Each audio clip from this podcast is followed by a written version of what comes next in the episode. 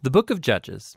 So remember, after Joshua led the tribes of Israel into the promised land, he called them to be faithful to their covenant with God by obeying the commands of the Torah. And if they do this, they will show all the other nations what God is like. So Judges begins with the death of Joshua and basically tells the story of Israel's total failure.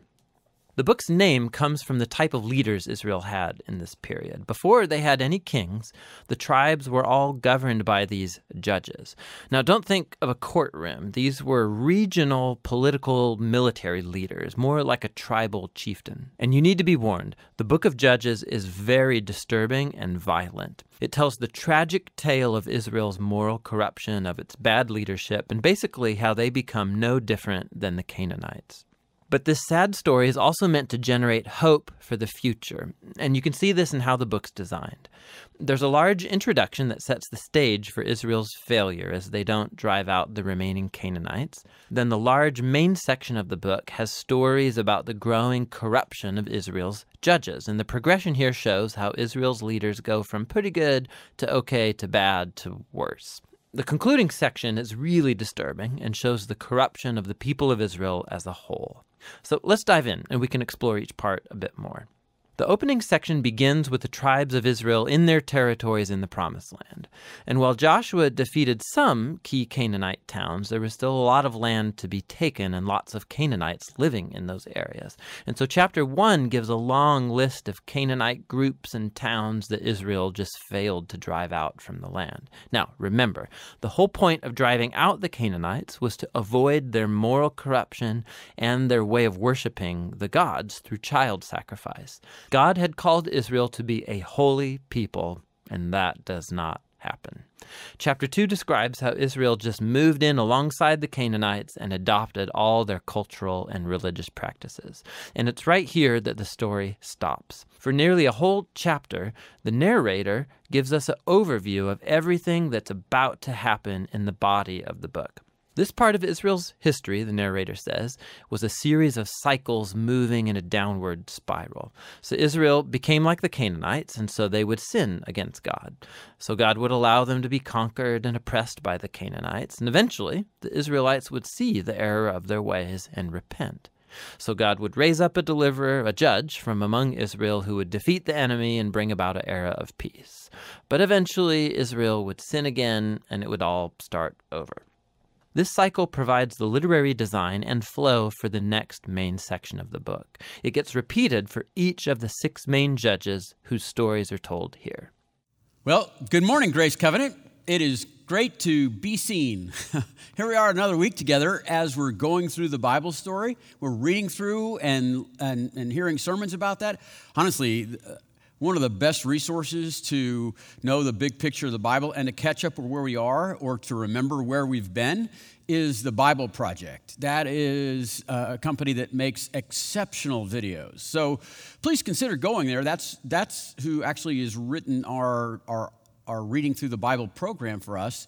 And then they're providing these videos for us whenever we, uh, we need them. So go to their YouTube channel the Bible Project. Take a look. Here's how, where we are in the storyline of God's redemptive work. Um, just quickly, it's in Deuteronomy, we found out at the end of the Exodus period that we were commanded to make sure we remembered to obey that the, the, the commands of the loving Father. Boom. Then Joshua comes on, and Joshua is the message there is have courage to obey, and you'll experience all the blessings of God. And now, now we enter the book of Judges. And Judges, they just keep forgetting over and over. Or maybe they don't have the courage to obey. I don't know, but it, it is like seven terrible funerals in a row. That's what it's like to read through the book of Judges. And it's, it's this downward cycle that de- descends into ruin. And why does that happen? Because they forget. They forget. And as, as, a matter of fact, you can see that the cycles that they're going through are about 40 to 50 years apart. So, why are they forgetting? Because the parents aren't passing on the rule of Deuteronomy to remember and, and the encouragement of Joshua to have courage to obey. And so they just keep making the same mistake over and over again. And each generation has to learn things the hard way, but the hard way gets harder as the book progresses or digresses, whichever. But there's another way of living life. it's right there in the book of Deuteronomy, Deuteronomy 6. Hear, O Israel, and, and obey the commands of God. And then you're, you're going to love how He fulfills the promises that He's given you in, in the land of milk and honey. And then it, it goes on Hear, O Israel, love the Lord your God with all your heart, with all your mind, with all your strength.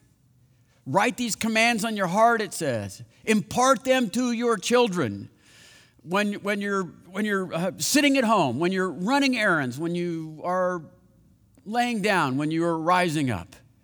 Keep this, these convictions passing on to generation after generation so they don't have to live the book of Judges.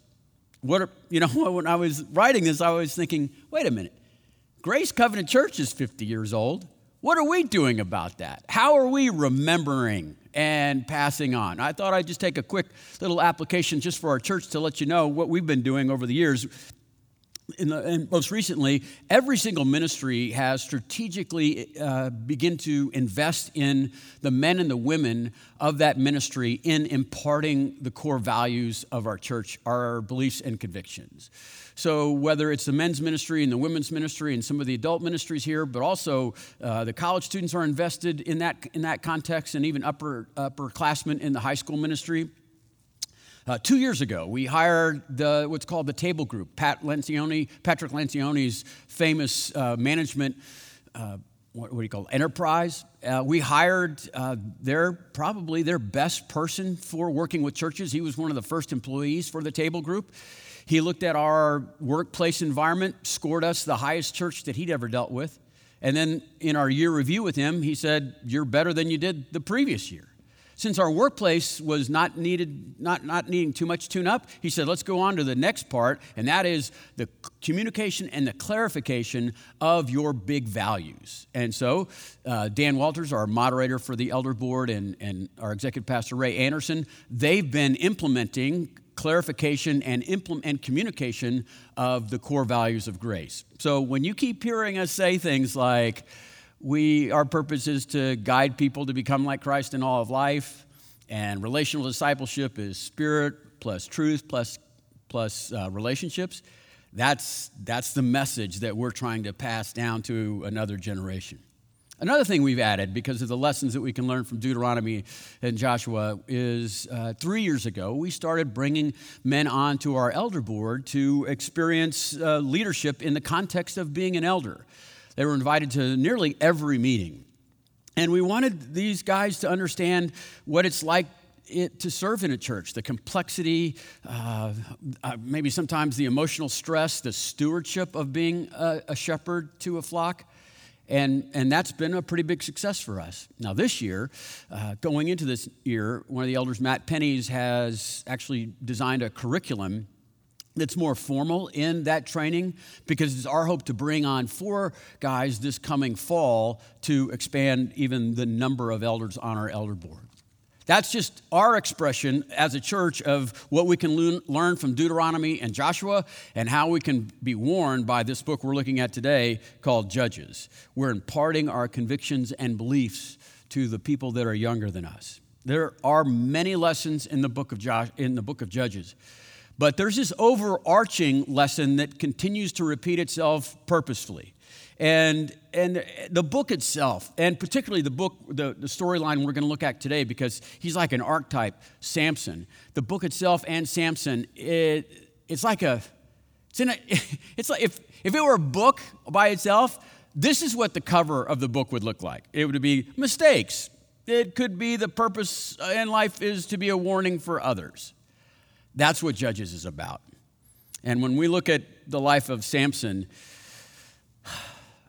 the context is I, I, said earlier that Judges descends into moral depravity and their spiritual life is ruinous. Samson is, is, at the end of that descent. And, and the question, like in Judges 13 1, And again, the Israelites did evil in, the, in the eyes of Yahweh. So Yahweh delivered them into the hands of the Philistines for 40 years. There's that 40 years imprisonment again. And the question is Has Israel hit their bottom? Are they at the end of that dead end street yet? Is this it? Are they going to learn this time? Because now it enter Yahweh. Yahweh has this dramatic intervention in this place because now it's gotten so bad it's getting good. Okay, the story is a barren woman is visited by an angel two times. And, and he says, Look, though you're barren, you're going to have a child. And Hebrews, reading this storyline in the context of this book, are saying, At last, at last. This is a story that sounds like, like Abraham and Sarah being visited, or, or later on, Hannah and getting a miraculous uh, uh, child. Here's our story. And the angel of Yahweh appeared to her and said, You are sterile and childless, but you are going to, be, you are going to conceive and have a son. Now, see to it that you don't drink, you drink no wine or other ferment, ferment drink, and that you do not eat anything unclean, because you will conceive and give birth to a son, and no razor shall be used on his head, because this boy is to be a Nazarite, set apart to God from birth and he will begin the deliverance of Israel from the hands of the Philistines. Wow. now, what, what is mentioned there is that your son will be a Nazarite. And let me explain this because it's critical to understanding the story itself. In the Older Testament, there was a, a set of rules or prescriptions that God sets up, and it's called a Nazarite vow because there are times or seasons when people will say, I want to be separate and dedicated to the Lord. And so the Lord said, Yeah, okay, this is what this looks like. So in, in Numbers uh, chapter 6, I think it's in chapter 6, it rolls out, it says, This is how you are to be set apart for God, set apart to God, set apart from the common. The first thing is if this vow, it's called the vow of separation to Yahweh. And the first thing is that you don't eat or drink anything from a grape. You don't drink grape juice or wine. You don't, you don't, you don't eat raisins or grapes or even the seed or the skin. You're gonna, that's a sign of your separateness to Yahweh. Another uh, declaration of this vow is a vow of separation to Yahweh is that no razor touches your head. You don't shave your face, you don't cut your hair at all. The third is this the separation, separation vow, the Nazarite vow to Yahweh is that you don't go near anything that's dead. And it even says, if your mother or father or your sister or brother were to die, you can't get near that dead mammal. Stay away. And this, this vow is to show that you're separated to God for a purpose, for a time. Look what it says in chapter uh, 6, verse 8 of Numbers. And throughout the period of his or her separation, he or she will be consecrated to Yahweh. Now, in almost every case that we find in the Bible, Old and New Testament, when people take a Nazarite vow, it's for a season. But when we read this story, we realize that not only is this a miraculous birth, but this is a big thing planned for Samson. His whole life will be an expression of a Nazarite vow. And it begins with his conception, with his mother being a Nazarite while she's having this child. And why is that? Because God has big plans for this man, Samson, to deliver Israel from the Philistines. God is going to separate him. He is to be separated to Yahweh. And, and, and, and in that, he's supposed to stay away from grapes. He's supposed to not cut his hair. He's supposed to never uh, go near a dead animal. Separated for this purpose.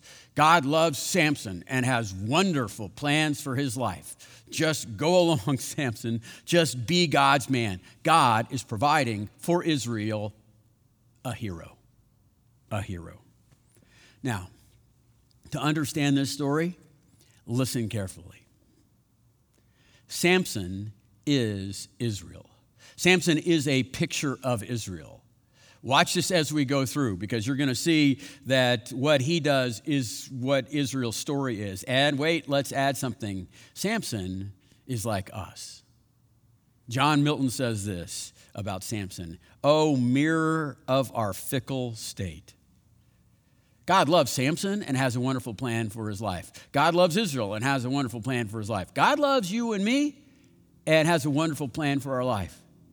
And we need to make sure that we remember to obey and have the courage to obey, or we could end up like Samson. So while we go through this storyline, let's make sure that we're kind of have that mirror handy.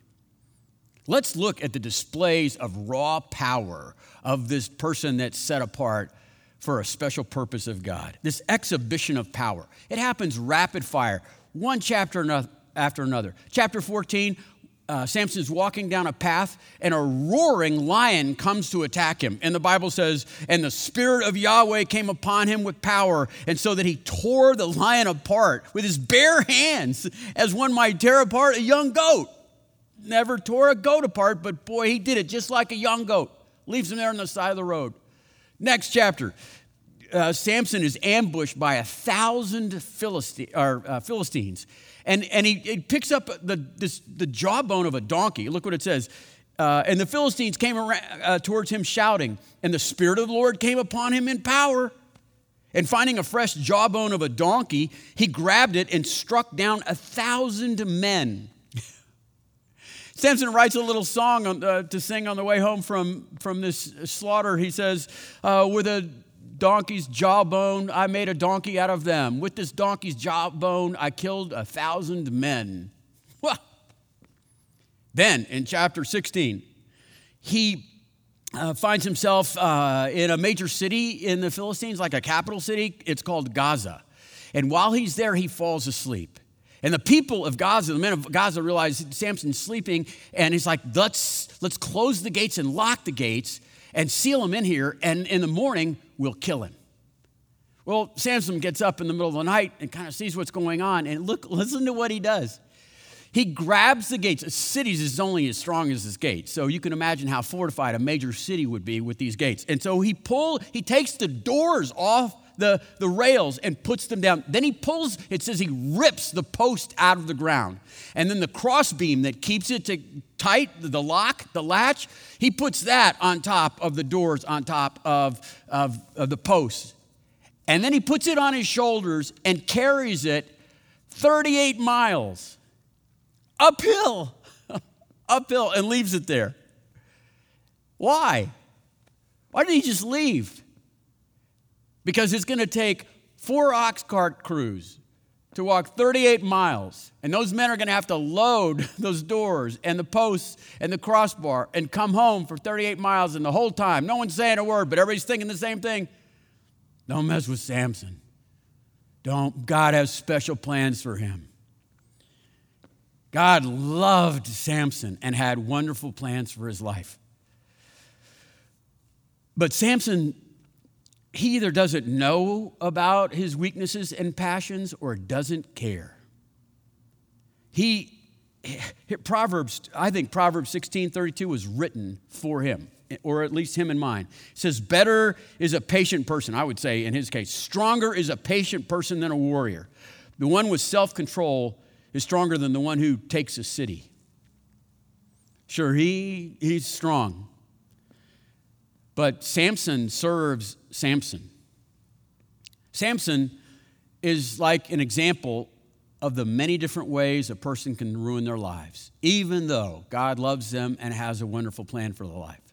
And his story, the way it's written, it's supposed to show us, because he's like Israel, none of his mistakes are like one and done's. He's a repeat offender. He keeps making the same mistake over and over again. It's like, look, quit falling into the same hole. You know, just walk around it. And he does it. He doesn't. Sam, listen, this is Samson's formal introduction to who he is. This is chapter 14, verse 1. This is how we know what kind of man he is. And Samson went to town, to the town of Timnah. Uh, and he saw a woman there in Timnah, and it was one of the daughters of the Philistines. And so he came back and he told his father and mother, and he said, I saw this woman in Timnah, one of the daughters of the Philistines, and now therefore get her for me to be my wife. Well, you would imagine the father and the mother protested this and said, Is there no woman among the daughters of your relatives in your own tribe or among all of people of Israel that you'd have to go and take a wife from these uncircumcised Philistines? Here's his whole worldview. And Samson said to his father, Go and get her for me. She looks good to me. She looks good to me. I mean, the parents are like, Really, Samson? In all of Israel, you can't find one woman that could be your wife. He wants this woman because he can't have this woman. He wants what he can't have. He does whatever is right in his own eyes. You know, we say around here, I bet you've heard it a hundred times, what you think about God is the most important thing about you. When you look about how God thinks, about how Samson thinks about God, it's, it's very important. He has all these outward signs of a Nazarite vow to be separated to God, but he doesn't care to be used by God. He actually uses God. He's supposed to be set apart from the people. He wants to be like everyone else. And he's just going to use God. He uses all his God given gains, all this supernatural strength that he has, he uses it just for himself. He doesn't care about anyone else and he doesn't care about glorifying God. That's his view of God. And you watch how he systematically unravels and violates each one of his vows. His vows, his Nazarite vows, to be separated for, to Yahweh for a purpose. He, uh, remember his, his, the, the, the Philistine woman, he ends up getting married to her, and at the wedding, it's in the Philistine town, and there's a giant vineyard, and so he spends a whole week in a wine brawl, you know, uh, chugging event with his Philistine in law, groomsmen, violating that commitment to stay away from the grapes. And you know why he was drinking wine all week with his Philistine in laws? Because it looked good to him. And he did what was right in his own eyes. The next vow was staying away from dead animals. You remember that cool story where he grabs that lion and tears it apart like a goat? Yeah. Well, he comes by that same path later on and he sees the carcass of that lion and it had been decomposing and some bees came and made a hive out of it. And he sees in that hive honey. And so he goes, reaches down and scoops up a whole lot of this honey and starts eating it, digesting this honey, takes it home to his parents, gives it to them so that they might be violated by something, by something unclean, doesn't tell them about it. And do you know why? He ate the honey from a carcass, a dead animal that he's supposed to stay away from. Do you know why he did that? Because it looked good to him. And Samson did what was ever right in his own eyes. Samson had no power over his appetites. And it doesn't appear that he even cares about it. Every single altercation that he had with the Philistines was because, and put himself in danger, was a result of his passions. He was in places where he wasn't supposed to be there in the first place. Three times, Three times that he has these encounters with the Philistines, all three times he's with a woman, a Philistine woman, a person he's not supposed to be with. And each time he's like falling into the same hole and he won't go around it. Let me just summarize the women of Samson, okay? The, the people, the women in his life, all Philistine women. The first one, his wife. That's what leads to the violation of the grapes where he's drinking all that wine. The second one, remember he tears the gates out of the Gaza, uh, Gaza that's major city? You know why he was in Gaza sleeping? He was visiting a Philistine prostitute. And the third woman in his life, we know her name, Delilah. Samson and Delilah. Have I read Proverbs 16:32 yet? I, I don't know. Let's look at it again.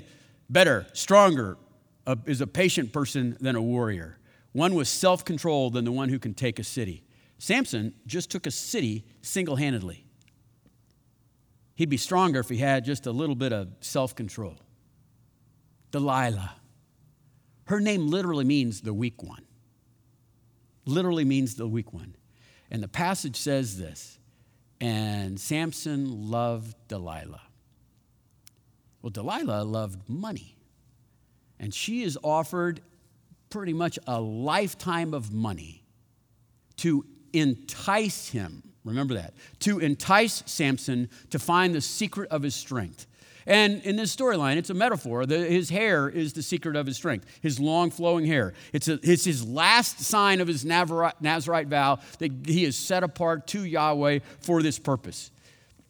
And again, it, he is, he is uh, he is asked by Delilah, Delilah is enticing him. One time, how can you be like any other man? And she, he tells him something and it doesn't work. Second time, how can you be like any other man, Samson? He tells her something that's not true and it doesn't work. Three times, he says, Samson, tell me how you can become like any other man. And it doesn't work. And now, let's go. Full court press from the weak one. And then she said to him, How can you say, I love you, when your heart is not with me? You have deceived me these three times now, and you have not told me the secret of your great strength. So here it comes. And it came about when she pressed him daily with her words and urged him that his soul was annoyed unto death. so he told her all that was in his heart and said to her, A razor has never come upon my head, for I have been a Nazarite to God, to Yahweh, from my mother's womb. If I am shaved, then my strength will leave me, and I will become weak like any other man.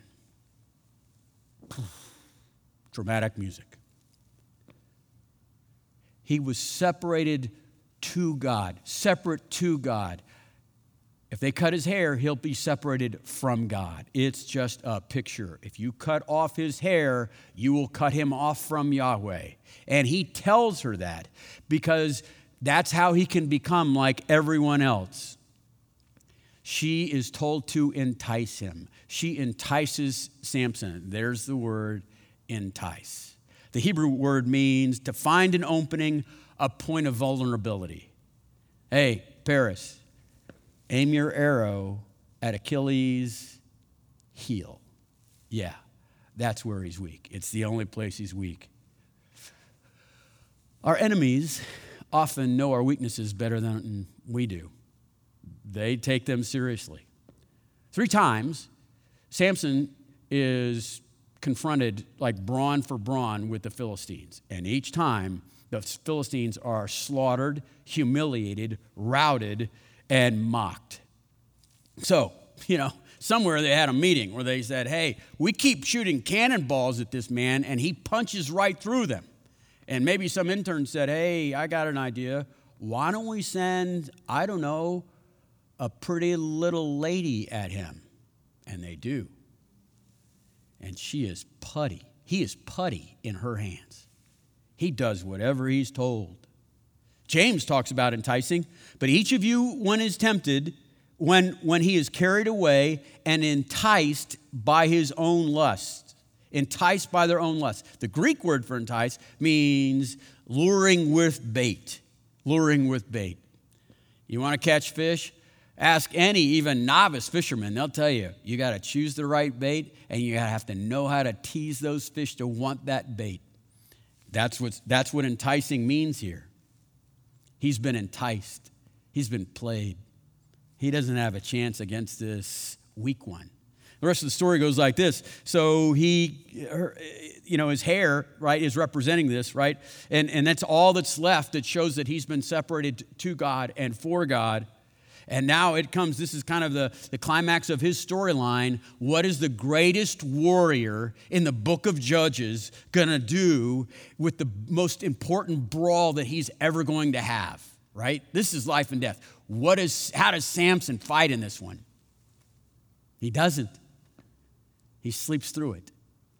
Look what the passage says. And after putting him to sleep in her lap, she called for someone to shave off his hair and so began to subdue him, and all his strength left him. All uh, that God had for Samson was lost. And do you know why? Because it looked good to Samson. And Samson did whatever was right in his own eyes. And now it doesn't look like his eyes are going to last long. Because the story continues where now that he's weakened like any other man, it says it's progressive. It, they seize him and then they gouge out his eyes, no more lusting at our Philistine women. And then, then they take him to Gaza, friends, Guess what? They're still repairing the gates that he tore down. They take him to Gaza, the place where he humiliated them. They bring him there and they bind him with shackles and put him on a millstone so he can, he can grind uh, wheat for them like an, like an ox, like the ox that he is. That's what's happening. And then it says in 22 of the last chapter, verse 16, it says, chapter 16, verse 22, he says, but his hair began to grow back. Wait, the story apparently is not over yet. But here's the last scene. They bring him to Gaza, and then they had this huge celebration, this party. But look what he's reduced to. And the rulers of the Philistines assembled to the great to sacrifice to their god Dagon to celebrate that our God has delivered us from Samson, our enemy, into our hands. And now the temple was crowded with men and women, and all the rulers from all the Philistine cities were there. Even on the roof, total, there were 3,000 men and women gathered there. And look what it says. And while they were there in high spirits, they shouted, Bring out Samson so that he can entertain us. And so they called Samson out of the prison, so he performed for them. He went from judge to jester. He, do, he, his name means little son, and now his whole world is dark. He was blind to his passions, and now he's literally blind. And people, I'm sure, are screaming, Hey, Samson, you traded your Nazarite vow for your eyes. You want that back? I'll bet you do. There is no single person in the 400 years of Judges that falls further than Samson. Great potential. God loved Samson and had wonderful things planned for his life. But that's not what Samson wanted. The story continues where Samson arranged himself to be put between two pillars and he prays one of his only two prayers. He says, Oh, sovereign Yahweh, remember me, please God, and strengthen me just this one more time. Let me, with one blow, let me uh, give, get revenge on the Philistines for my two eyes even his prayer, it's like he's, he's not thinking of the glory of God or the safety of Israel. I just want to get revenge for them taking my eyes from me. So, you know what? They, they put him between the pillars and he pushes them away and he says, Let the Philistines die with me. Here's what's on his gravestone. This is the epitaph for his life. He did more dying for God than he ever did living for God. That's some funeral. Let's just remember Samson is a mirror. It's supposed to be, Samson's life is a picture of Israel in the book of Judges. And he was a holy man. They were supposed to be a holy nation. He wanted to be like everyone else. Israel wants to be like everyone else. He sought foreign women, they sought foreign gods. And why? Because it looked good to them. And they did whatever they want in their own eyes, anything that was right in their own eyes. But Samson's a mirror for us too. We can be like Samson. That's, that's the lesson in here. And it, like, is it any wonder? Is it any wonder when Jesus is teaching us to pray in Matthew chapter 6, he says, he says this part, deliver us from temptation and then deliver us from the evil one. In Matthew's book, it says, it delivers from the evil one, temptation. Deliver us from temptation. That's our bent. We, we're each like bent towards certain temptations more maybe uh, than other people. They're e- we're easier to fail. Deliver us from those temptations because deliver us from the evil one. Evil one is the devil. It's Satan, and boy, did, he knows how to fish. He knows what bait to use, and he knows how to entice us to want to take that bait. Do you know? Do you know what your bent is? The devil does. A stronghold, a stronghold is a phrase we use in church, and it's in the Bible, and it is, it is a choice. It, it, it requires permission on your part. And what's happening in a stronghold is it's, you're, you're in a place where you have a temptation, it's a bent, and you ignore it, but the devil doesn't. And you're fundamentally, either actively or passively saying, Deliver us into temptation, not deliver us from temptation. There are a lot of appetites to choose from. And again, we have particular ones to ourselves knowing that's important. C.S. Lewis does a marvelous job of kind of summarizing the various appetites of our soul and flesh and, and kind of puts them in two categories. Let me read this to you because it's a kind of a warning to us if we just think Samson's about physical temptations. He says, Lewis says this Now, the sins of the flesh are bad, but they're the least bad of all sins. All the worst pleasures are purely spiritual. Ah, the pleasure of putting other people in the wrong, the, of, of boasting or patronizing someone, of backbiting, the pleasure of power, the pleasure of hatred. He said the, the proud, the avarice, the self righteous, they're the ones in real danger. He says, I fight oh, the war on two fronts. Here's, watch this quote. There's the animal self and the diabolical self. The diabolical self is the worst of the two. And that's why self the self the cold that's why a cold self-righteous prig who goes regularly to church it may be far nearer to hell than the prostitute. Now, of course, it's better to have neither.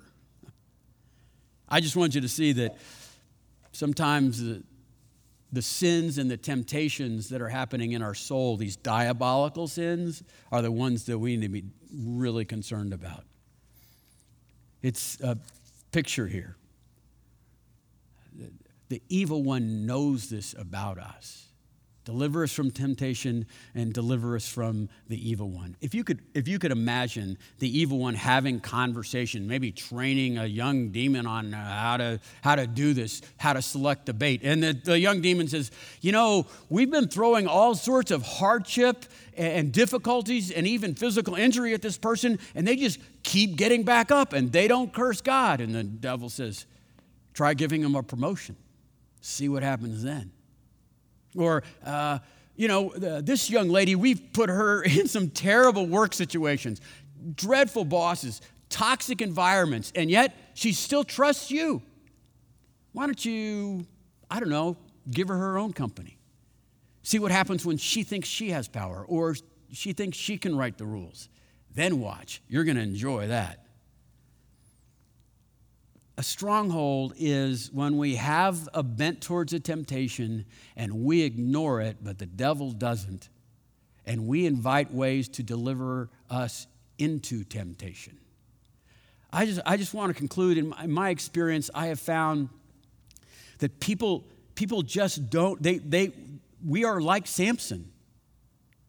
And, and we are ignorant or ignore our weaknesses, our temptations. I mean, it seems like the last person that is involved in a plot line that is full of sorrow or hopelessness or, or, or dread, you know, the last person that ought to be reading that or listening to that music or watching that on television is the very person that's doing that very thing. The last person that should be entertained by revenge media is the very person that thinks that they should be in charge of giving out justice. The person that seems to be tempted most by being afraid is the one who spends the most time watching the news. Why? Keep falling into the same hole. Don't be Samson. Self righteous perfectionism has destroyed far more relationships than adultery ever did. The diabolical you, right? The thing that's inside of me that should be most concerning to me are the things that make me feel like I can do whatever is right in my own eyes. God loves you. Remember this God loves you and has a wonderful plan for your life. He really does. And you're going to love what He does with your life if you remember the commands and impart them and, and put them in your heart. If you choose to have the courage to obey, it'll be greater than you could ever ask or imagine. Your obedient dependence upon the Lord, that's what glorifies God. That's what will glorify God. And that's the meaning and the purpose of all creation to glorify God. Let's not be Samson. Let's do this. As a church, all over the city, maybe the country, the world, why don't we all pray together the Lord's Prayer? We'll use, I think, the word debt instead of trespass, okay? So join me. Let's bow our heads and pray. Our Father, who art in heaven, hallowed be thy name. Thy kingdom come, thy will be done on earth as it is in heaven. And give us today our daily bread Forgive us our debts as we've forgiven our debtors. And lead us not into temptation. And deliver us from the evil one. For thine is the kingdom, thine is the power, thine is the glory, forever and ever. And all God's people said, Amen. Thank you, Grace. It's been great to share this moment with you.